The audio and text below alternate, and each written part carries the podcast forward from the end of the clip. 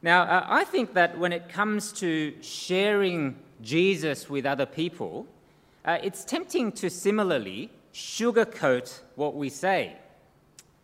Uh, I'll give you an example. About five years ago, many of the Anglican churches in Sydney took part in what was called the Jesus Brings mission. Uh, does anyone remember the Jesus Brings mission? Uh, quite a number of us. But the idea of this mission was to go and speak to our friends and our neighbours about the wonderful things that Jesus brings. And so during the mission period, I remember we had sermons at church and we encouraged people in our churches to be speaking about what Jesus brings. Uh, we spoke on a whole host of different topics.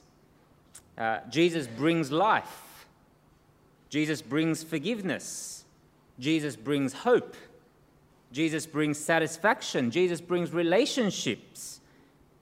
The list goes on. Now, uh, don't get me wrong, uh, it was actually a wonderful thing to be able to go out and tell people about the wonderful things that Jesus surely brings. Uh, no doubt the mission was very well intended, for uh, I trust that we do want our friends and our family members and our neighbours to know uh, all these wonderful things that are available to us in Jesus. And yet, I couldn't help feeling at the time whether in speaking only of these things, we were sort of sugarcoating what it actually looks like to be a follower of Jesus. Uh, it's an important thing to consider because for many people, being a follower of Jesus can become a little bit like a fad.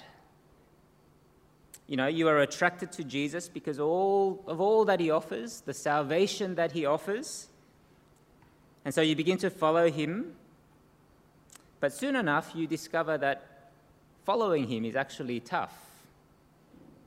And following him actually makes demands on your life and on my life. And you may think to yourself, is this what I really signed up for? Sadly, many people give up following Jesus for that reason, and Jesus becomes just another passing fad. However, friends, the Jesus that we meet in the Bible is very upfront about what following him actually looks like. Uh, if you've joined us for the first time today, uh, it's wonderful to, to welcome you at church. Uh, at church, we've been working our way through a part of the Bible called Matthew's Gospel, and uh, we've been seeing Jesus laying out the terms and conditions of what it looks like to follow him. And we've been noticing that with Jesus, there is no fine print. Uh, he, he's very clear about what it involves, and he sets out in large print even the difficult bits. And yet, the constant thing that we've been seeing over and over again is that following Jesus, even though it's tough, will be utterly, utterly worth it. Uh, now, the passage that we are looking at this morning continues on with this theme of what it looks like to follow Jesus. Um, as Charles mentions, uh, Jesus is speaking here to his 12 disciples uh, as he prepares to send them out on a mission to Israel. However, the first thing that uh, you can see there in the passage is that following Jesus will bring division. Following Jesus will bring division. Uh, you can see it there in verse 34, can't you? Uh, have a look with me at verse 34. It says, Do not think that I have come to bring peace to the earth. I have not come to bring peace, but a sword. For I have come to set a man against his father, and a daughter against her mother, and a daughter in law against her mother in law. And a person's enemies will be those of his own household. I wonder how many people will come to church if we run a series of mission talks called Jesus Brings Division. Or Jesus brings a sword. But there you go. That's exactly what Jesus is saying here, isn't it? Now, we've already seen that uh, disciples of Jesus will face division and conflict and hostility from a world that in itself is hostile towards Jesus. And yet, here, I want you to notice that Jesus tells his disciples to expect the very same kind of division and conflict and hostility to come from members of their very own household, members of their own family who are closest to them. I mean, most of us can appreciate the precious nature of, of family, can't we? But in Jesus' day, the family was at the heart of a person's identity. Uh, I think in our modern age, people tend to find uh, their identity in other things like career or sexual orientation or uh, even our, our appearance and things like that. But in the ancient world, it was actually the family that was the center of a person's identity. And so to be divided with your family would strike at the very heart of who you were as a person. Uh, a few years ago, I, I, met with a man from a Muslim background who wanted to know more about Jesus. Uh, we used to meet at a local cafe every week to read the Bible together. Uh, one day I asked him what his family would say or do if he told them that he had become a Christian. It was the first time when anybody looked me straight in the eye and without any hesitation said, that his parents would send people to kill him. Jesus brings division. Now, that's an extreme example, but this kind of division in the family happens all the time, doesn't it? Uh, I know an older lady who recently became a Christian, and uh, she is mocked regularly by her family and her older sister whenever the topic of Jesus comes up. Her sister thinks that she is crazy, just believing in a, in a myth. I know another man who has great conflict with her mother because he asked her to stop saying certain things to his young son because, because he thought that that was dishonoring to Jesus. The things that she was saying was dishonoring to Jesus. I know of another lady who is going overseas as a missionary with her family uh, to tell people about Jesus in another part of the world. And she is experiencing the intense grief of seeing her own parents not understanding why she and her family are taking their grandparents away to another country. Sorry, grandchildren away to another country. But why will this division, this kind of division, come about? Uh, it's interesting that here Jesus speaks about daughter in laws being in conflict with mother in laws. Um, I understand that that's a very, very um, common thing uh, in our world, uh, outside Christian circles as well. Uh, often mother in laws become uh, jealous that uh, this other woman is taking her son away from her. But Jesus doesn't seem to be talking about psychological or sociological reasons here, is he? Why is it that Jesus' disciples can expect conflict within the family? Well, the answer that Jesus gives is that follow, it's because following him means changing our ultimate allegiance from other relationships and having him as our greatest allegiance. Now, uh, Jesus speaks about this ultimate allegiance in, in two different ways uh, in the passage. Uh, firstly, if you notice, he says that following him means having him as your greatest love. Having him as your greatest love. I can see it there in verse 37, can't you? Verse 37 Whoever loves father or mother more than me is not worthy of me and whoever loves son or daughter more than me is not worthy of me. Uh, notice that Jesus is not saying that in order to follow him, you have to sort of disown your family or not love them in any way. Um, I think Jesus here is presupposing that all of us will love our families. But he is saying that if you want to follow him, you cannot have your parents or you cannot have your children as your greatest love. Uh, sorry, uh, I'm going to make you a little bit sick by speaking about my dating experience. But uh, many years ago, when I first started dating my now wife, uh, she became the greatest love of my life. And do you know what happened? Um, I realized that when I started dating her, she became a non negotiable in my life. And so, uh, if she called me to say, you know, uh, can you come out to have a coffee with me? Uh, non negotiable. yes, I'll be there. Five minutes. All other things in my life became negotiable. I would call my friends and say, sorry, I've got other plans tonight. Uh, I would tell my parents that I couldn't do the dishes on that particular night. Everything else became flexible. There was one thing that was non negotiable. You see, that's how you know what is the greatest love of your life, isn't it? If your greatest love are your parents, then their demands on you will be your non negotiable. If your greatest love are your children, then what you want for them will become your great non negotiable.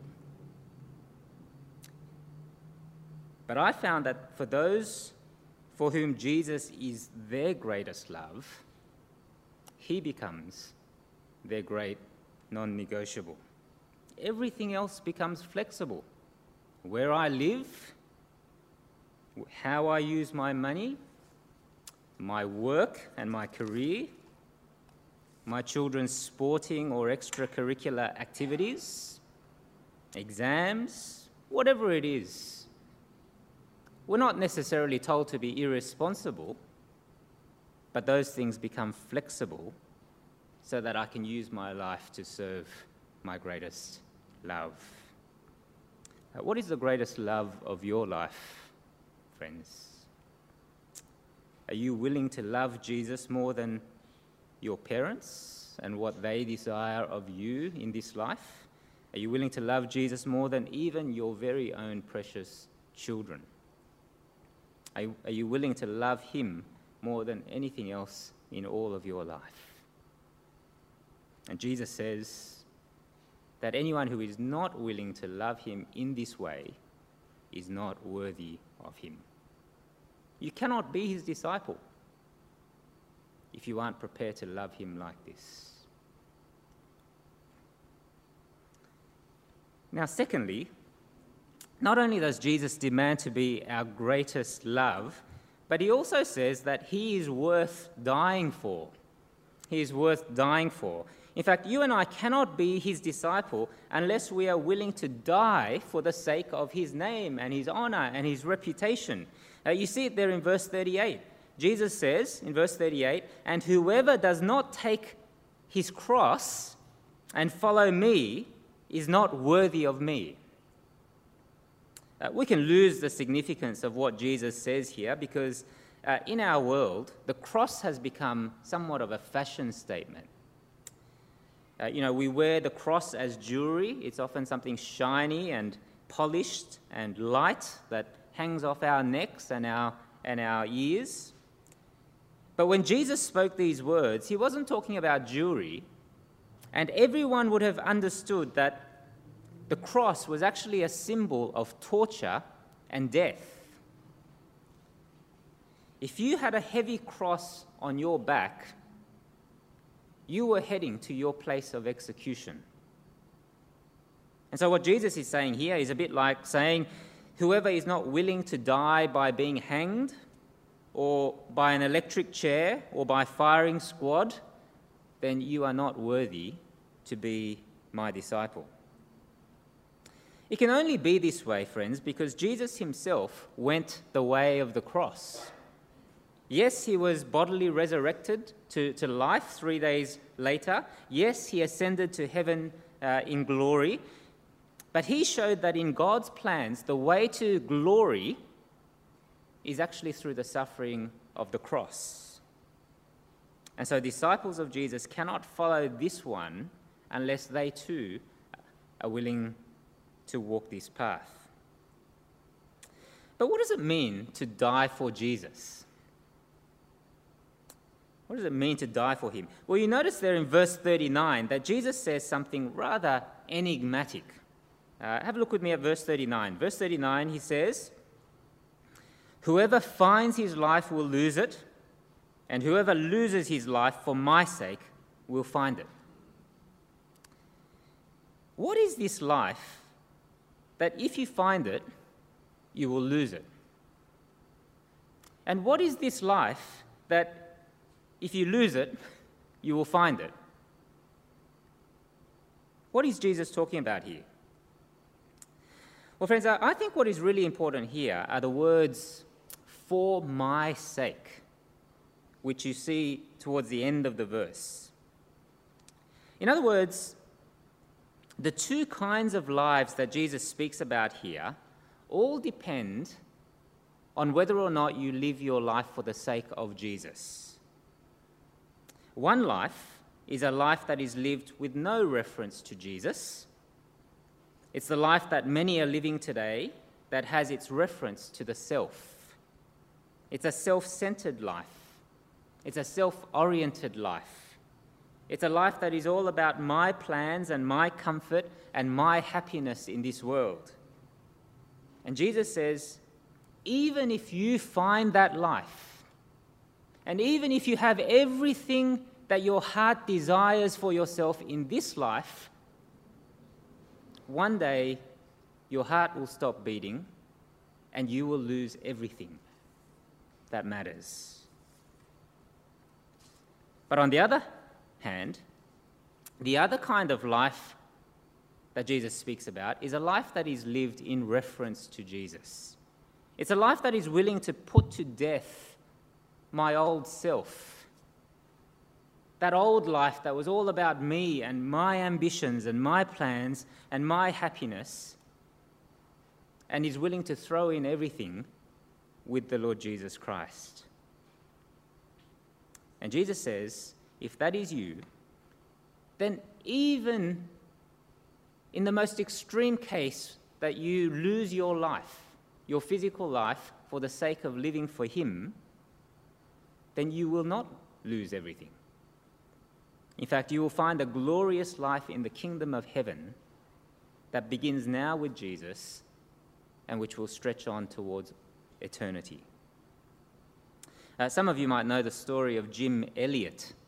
Uh, Elliot was a, an American evangelical missionary who, together with uh, four other men, went to Ecuador to bring the good news of Jesus to the Auca Indians there. Uh, they knew very well the dangers of going to this part of the world. The, the, the Auca Indians were well known for their violence. Uh, their wives apparently even discussed the possibility of being widowed uh, even before they left on a plane. But these, uh, Jim Elliot and these four men flew into Ecuador simply for the glory of Jesus. Uh, on the 6th of January 1956, they flew in and they exchanged greetings with a few of the Indian people. Uh, on the 8th of January, a few days later, they flew in again, but this time as they stepped out of their plane to bring the good news of Jesus to these people, they were ambushed, and all of them, without exception, were speared to death. Uh, later, they found Jim Elliot's journal, where, where, he found, uh, where he wrote these now famous words. He said, He is no fool who gives what he cannot keep to gain what he cannot lose. He is no fool who gives what he cannot keep to gain what he cannot lose. That's what Jesus is saying here, isn't it? It's true. You can foolishly live a life that is all about yourself, only to lose everything on the last day for all of eternity. But you will never be a fool if you give your life to Jesus because that kind of life leads to a life that you and I can never lose. It is a life that is totally and utterly worth it.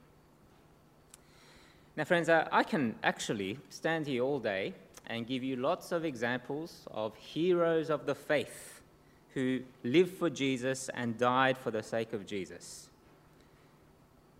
But I want you to see very clearly here that Jesus is not simply speaking here to those whom we consider heroes. In verse 37, notice that he says, Whoever loves parents or children more than me is not worthy of me. In verse 38, he says, Whoever does not take up his cross and follow me is not worthy of me. And in verse 39, he says, Whoever finds his life will lose it, and whoever loses his life for my sake will find it. Jesus' challenge here is not just for heroes, but it is a challenge for you and a challenge for me. And so, is your allegiance and my allegiance ultimately to Jesus? Are our lives really about knowing Him and serving Him in our lives? I, I know that many of us are living lives that are more and more being shaped by this Jesus.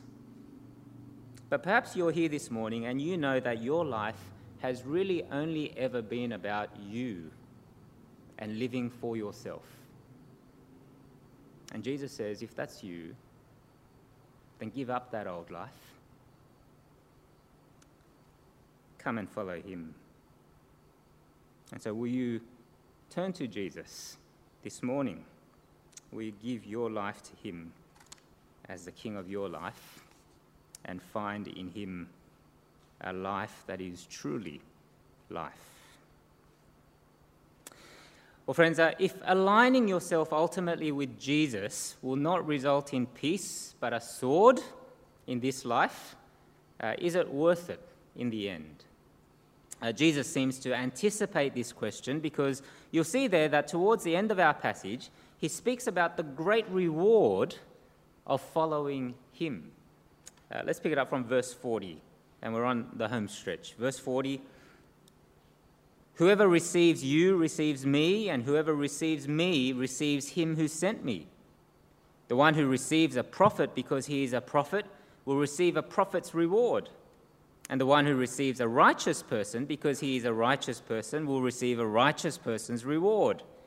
And whoever gives one of these little ones even a cup of cold water because he is a disciple, truly I say to you, he will by no means lose his reward. If you remember, Jesus is speaking here to his 12 disciples to prepare them to go on mission. And uh, it's striking how he describes these 12 disciples in this passage. Uh, in verse 41, notice that he equates them with the Old Testament prophets who were the ones who spoke the very word of God. In the same verse, he equates them with righteous people which was a way of describing God's people in the Old Testament. And later again in verse 42, he equates them with little ones, which is a common way of describing God's children uh, in the Bible.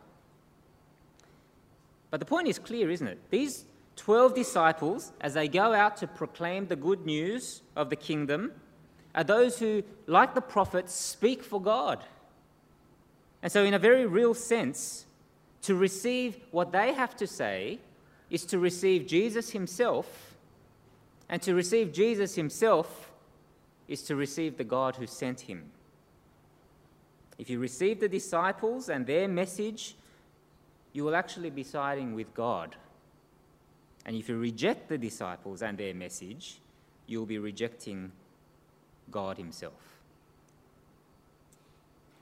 Now, if you were living in Israel at this time, uh, it's not too hard to imagine what it would have looked like to receive the disciples. You know, um, you get a, a, knock on the door, and uh, you open the door, and you see Peter and Andrew standing there. Uh, what does it look, look like to receive them? Well, receiving them might mean having them in and um, feeding them and housing them. But even more, it would have meant receiving with gladness their message that Jesus, God's King, had now come, and to start siding with this Jesus. And given the nature of life in a small town or village in Israel, once a person started to do that, well, everyone would have known whose side you were really on. And I want to suggest that receiving the disciples for us is in some ways no different. I mean, we, we might not get, get a knock on the door from uh, Peter or Andrew, but God, in His kindness, has given us the testimony of these 12 disciples in the Bible, which is God's way of knocking on our door and telling us about His King. And so, it is through receiving the Bible as the Word of God and living in humble and joyful submission to this King who has come that we receive the disciples and we receive Jesus and we receive God from whom we await a great reward. Uh, it was C.S. Lewis who once pointed out the difference between natural rewards and unnatural rewards. Uh, my children are learning to play piano at the moment. Uh, now, um, I can give them money as a reward for practicing, and um, uh, believe me, I've been tempted. But it's difficult to see the connection between playing the piano and money, isn't it? Uh, it's a very unnatural kind of reward. But what is the natural reward of playing the piano? Well, the natural reward is that one day you will play the piano so well that you can enjoy the music that is coming as you play it. And so, similarly, I think what Jesus is speaking about here when he speaks about rewards and the future reward to come is not, you know, that mansion and that Mercedes in the, in the garage in heaven. The prophet's reward is to see God's word fulfilled in the kingdom of heaven. The righteous man's reward is to see God and his righteousness in the kingdom of heaven. The astonishing reward here for all those who follow Jesus as their king is to know God and his gracious rule in the kingdom of heaven forever. That's the reward. Now, brothers and sisters, I know that there are many of us who know the difficulty of following Jesus. There are some of us who are facing the deep pain of division and conflict or disagreement, uh, perhaps even in our own families, for following Jesus. There are others of us who have made and continue to make costly decisions to put uh, the old life to death to serve Jesus. But whatever the case, I want you to see that these things God promises will never be in vain. If you receive Jesus and follow him, you will by no means lose your reward. But for some of us, this may be the first time to consider Jesus seriously in our lives. And if that is you, then you may be surprised at what you're hearing today um, about who Jesus is and what it looks like to follow him. Uh, you might even be thinking to yourself, well, who is this Jesus who demands that I love him more than my parents and my children and even my own life? Uh, who is this man who thinks that he can make these sort of demands on me? It's quite an audacious thing for Jesus to say, don't you think? If he wasn't God himself. But if Jesus is God's King who has come into this world to forgive you and me of our sins and to give us the hope of an eternal life in the kingdom of heaven, then following him is by far the best thing you can do and I can do with our lives. Let's pray.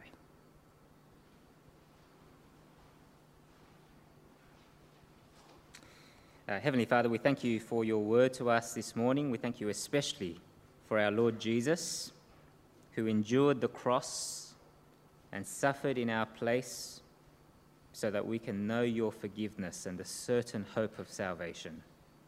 We thank you for his amazing love that would drive him to the point of death for us, only to rise again to be our glorious King. Now, Father, we pray especially for those of us who may be finding it difficult at present to follow Jesus, whether it be for family reasons or because of our struggle to have him first in our lives. Uh, we pray that even as they feel these things as a sword, that you would graciously provide comfort and help and wisdom and a desire to serve Jesus above all. Uh, but Father, we pray uh, for all of us that you would help us to have this Jesus as our greatest love and the one worthy of giving our very lives to. Help us to repent and turn from our self centeredness and show us in your word what it looks like to live for the sake of Christ. Help us to fix our eyes on Him and live this life looking forward to our great reward in the kingdom of heaven. And we pray this for Jesus' sake. Amen.